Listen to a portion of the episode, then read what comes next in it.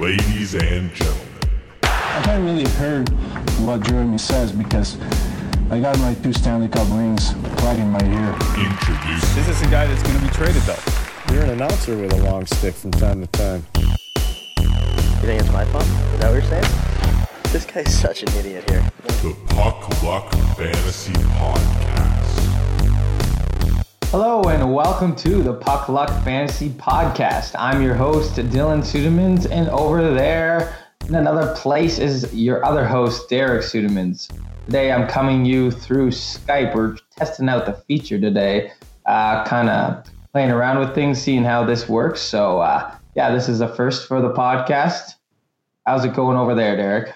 pretty good. Just getting ready for some uh, showdown contest tonight with uh, Game Four, so should be a good one. I think it's been nice and back and forth with this series. Finally, Vegas has found a team that can actually uh, compete with them, I guess. So uh, it's been a good series so far, and hopefully that will continue. Yeah, right on. So, uh, we're going to be breaking down the showdown contests on DraftKings. A uh, bit of a new thing. Um, I'm new to showdown, so you're going to have to help me understand a little bit about this. Yeah, so I should break that down a little bit right here at the beginning. Um, so with Showdown, it's it's pretty similar still to the classic style. Uh, the main difference is that there's no position locks, so you can pick. There's just six flexible positions. Uh, you can take a goalie. You don't have to take a goalie. Uh, we might talk a little bit about that. Um, as well as the scoring is a little bit different as well. Um, the points go mostly towards the shooters, so shots are worth a little bit more, uh, and so that's the main real difference. Blocks are worth a little bit less, and then saves are worth uh, compar- comparatively a little bit less as well. So goalies right, really aren't as valuable as they are normally, which is why you see a lot of these players will have higher salaries than the goalies, which is not usually the case for the classic style. so that's really the main Yeah. difference. But we've run all of that through the algorithm, and you can sort on our website. If uh, I'll just pull that up right now here. So if you look at our website here and sort by this value SD tab here, that's the showdown tab, and that will uh, that'll sort all of our players here in terms of their value for the showdown ranking. And if you wanted to just go to their regular value, you could use uh, the column right beside there with the the regular value. But we're doing all showdown now since it's only one game, so uh, yeah, this will be the this will be how it works on the website. So make sure you check that out. And yeah, I should just plug the website too. Check out puckluckfantasy.com. Also, make sure you check out our podcast. We're on iTunes, Stitcher, and SoundCloud. And then follow us uh, on Twitter as well. So Yeah, let's go right into our first game here. Yeah. Okay, the only game. Yeah, the only game. so we have Holtby, and he's going to be playing against Fleury again, once again. So, uh, yeah, like I was mentioning with the goalies, really, um, since the goalies aren't as valuable as they usually are, for me, what I've been doing is I've been creating my lineup with five guys first. And then what I'll do is I'll see if the goalie fits. And if it's if it's at least four guys that I've picked from one team that I can pick with the- goalie with them, then I'll go with that. Potentially even if it's three, if I can get some nice correlation. But it's really hard to correlate full lines with these types of showdown competitions. What you're really trying to go for is to pick the guys who are getting all of the goals. So the correlations aren't quite as important as they are with the classic style, but it definitely is still nice to get that in there if you can. Um, I was. Yeah. Have you noticed any of the top players at the top there that happen to be correlated as well? Uh, I'm not personally noticing it. I'm. Lo- I was just checking out the showdown, and I see it seems like you have a lot more salary to work with. So, would one strategy be we're uh, staying away from all the cheaper price guys? We really need to pick the more expensive guys to fill out that salary cap. Well, they're the you have more salary to work with since there's only six players, but all the players' salaries are actually a lot more expensive too. So it kind of works out to be the same. You have to pick a few of the more expensive guys. You still do need a couple cheaper guys, uh, but that's actually really nice to have an algorithm for because the cheaper guys are where it's really hard to really figure out is this actual value or is this really just uh, is this just sort of noise that's coming through? But we've got it nice and uh, solid here. So, like as we've seen, Colin Miller is right at the top, and he's been having a great playoff series. Um, I've been all over him. Um, so it it really is. It's just about really finding the valuable players, and it really is just about the same in terms of salary. You kind of have a few heavy guys and then a few lighter guys as well.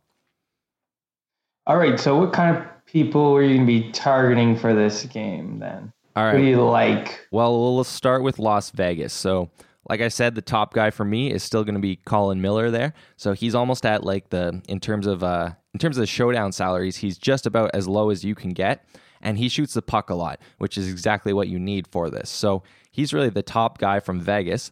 Um, unfortunately, he doesn't pair well with a lot of people, but you could work with a James Neal or a David Perron as well. Uh, the problem with Perron is he's been flip flopping a lot with Alex Tuch, so you'd have to take it. You'd have to keep an eye on that. But it is nice if you can get the Miller. If you if uh, Perron is on that line, and you can take Miller, Neal, Perron, and then maybe you can get the salary relief to go with like Ovi and Marchessault. That could definitely be one way you could go. That might actually be too cheap, even with uh with all. yeah, I would guys. say so too, because you're saying Miller's as low as you want to go, while Yeah. Perron's even lower than that. So then you got two super low guys. Yeah, it might just have to be like a Miller Neal thing, and then go with the really expensive for the rest of them there. Um, but yeah, there's the two real main hitters are Ovechkin and uh, Marchessault that are both right up near the top there. So those are really the Yeah. only expensive guys you have to work with. Everyone else is in that medium range. So I'm probably going to be putting both of them in all of my lineups, and that will probably mean I won't be taking any goalies today as well, since those are two of the best shooters, and you're hoping they're going to probably get a bunch of goals together. So, yeah, it's a little bit tricky, but uh, you can still definitely make it work there. Yeah, for sure. So you take them two high guys, and then you take advantage of all these uh, lower priced guys that uh, you think have a lot of value and are underpriced. Yeah, exactly. Um, and a lot of times, uh, the defensemen, it like uh, so in the classic style, a lot of our defensemen that we normally see pop up will have a really good block score, but we see those guys tend to dip down a little bit further than they normally are, since the blocks are not worth as much as they are for the classic style. So. Uh, that's just interesting to see how that really uh, boosts certain defensemen where they uh, really lose value in the other style. So uh, that's just uh, something that I've noticed. But yeah, um, in ter- Okay. I just go through the matchups real quick with this game. So it's been interesting because they've really been throwing every. Washington has been trying to just basically try everything in terms of matching up with uh, Vegas. We've seen they've done everything from matching the OV line to matching their second line, their third line, even their fourth line has been out there occasionally against the top line. So uh, there's not a lot of line matching that's being applied throughout. Uh, through this through our manual inputs for the algorithm we've sort of just had like a very very moderate uh, line matching but it's uh, it's really hard to tell especially in the playoffs. Uh, coaches tend to really shuffle things up very very quickly if things aren't going well in the playoffs i've noticed uh, particularly. So uh, that just So you can't really tricky. worry about that then. yeah exactly. Um, have you been watching some of the games and noticing anything like that Yeah, I, I, it just seems like they're throwing out whoever against whoever. Not much consistency, at least. So yeah, not something you can really target. Yeah, exactly. So that makes it a little bit tricky to really find any like particular value picks that might go overlooked, but uh, it, it is what it is. So you just got to work with it. Uh, I should So we talked a bit about Vegas already, the low price guys that you like, but we haven't talked about Washington yet. Yeah, so I was just gonna pop into them. So the one guy I've been targeting quite a bit for these uh, showdown contests, who hasn't really delivered yet, is uh, Matt Niskanen. So he is very. He's almost. He's the same, sort of in the same boat as Colin Miller. He takes a decent amount of shots, um, and so his score is right up there. He really just hasn't got any to connect yet. So really, I think that's a really good pick, Matt Niskanen, if you need for your cheap guy, because he's definitely going to be low lower owned, especially since uh, he hasn't really been that hot this playoffs yet. So if he can go get a goal, that will really separate you from the pack there, and uh, that's a so that's a really solid pick, and I'll definitely be using him a lot tonight. I was trying to do that with Miller a lot, but now that he's scored a few goals, uh, the ownership has definitely risen on him because his salary has stayed the same somehow. So uh, even with all of that uh, points he's been putting up, so really Niskanen is going to be the main defenseman that I really go after. Uh, usually John Carlson is uh, somewhere up here, but he's really dropped down. I've noticed today. Uh, I don't even really see him at the top here, so that's an interesting. Have you? Do you see him He's anywhere? there? midway. Yeah, he's midway, just under, uh, just above William Karlsson there at uh, about 23rd. Okay, yeah. So that's so yeah, he's significantly dropped down. I'm I'm wondering if that is from his block score. I might have to check that out later, but uh, yeah. So he really isn't super playable tonight. Um, then the main one that I said was Alex Ovechkin, so I'll be all over him. Um, also, I've been targeting uh, Jakub Vrana quite a bit. He hasn't scored, but he's been getting a lot of shots as well, which is what you want for these types of tournaments. And uh, Tom Wilson, he's playing with Ovechkin. So if you need that cheaper relief, either of those guys would work. Um, if you, it's just a little bit tricky because Vrana doesn't really get any correlation with any of these valuable players here, so makes it a little bit trickier there. But uh, So yeah, if you can get Wilson in, that's probably a bit more valuable since he does play with Ovechkin. Yeah. If you can afford him. You're really just hoping he picks up an assist there on an Ovechkin goal, and that really, yeah, Yeah. even if he gets one, that pretty much pays off his uh his price tag. So it's not a bad play to do that, and I've been using that a decent amount this season actually, even just with the classic style. So it's been working fairly well. Like people seem to think Tom Wilson's a terrible hockey player, but he is he has some questionable hits, but he's been putting uh producing quite quite well with the numbers here, the underlying numbers. So. Uh, he's doing something right at least. Yeah, for sure.